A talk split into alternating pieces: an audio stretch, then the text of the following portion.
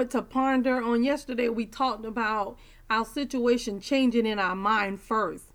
Um, God is so understanding and He knows the end from the beginning.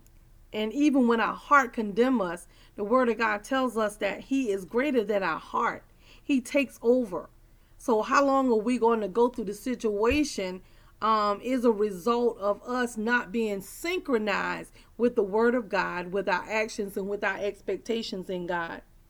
Ephesians 1 and 18 says, I pray that the eyes of your heart may be enlightened in order that you may know the hope to which God has called you, the riches of his glorious inheritance in his holy people. So when he called us, the truth of the matter is we can't even come to God unless we are drawn of the Holy Spirit.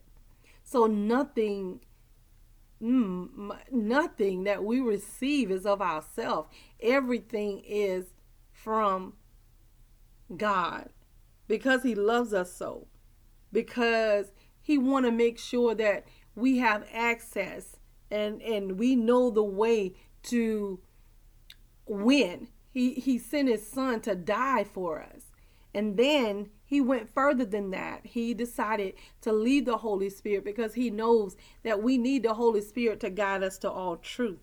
It's just that we get in our own way when we choose not to follow the way the Lord chooses to lead us through the Word of God.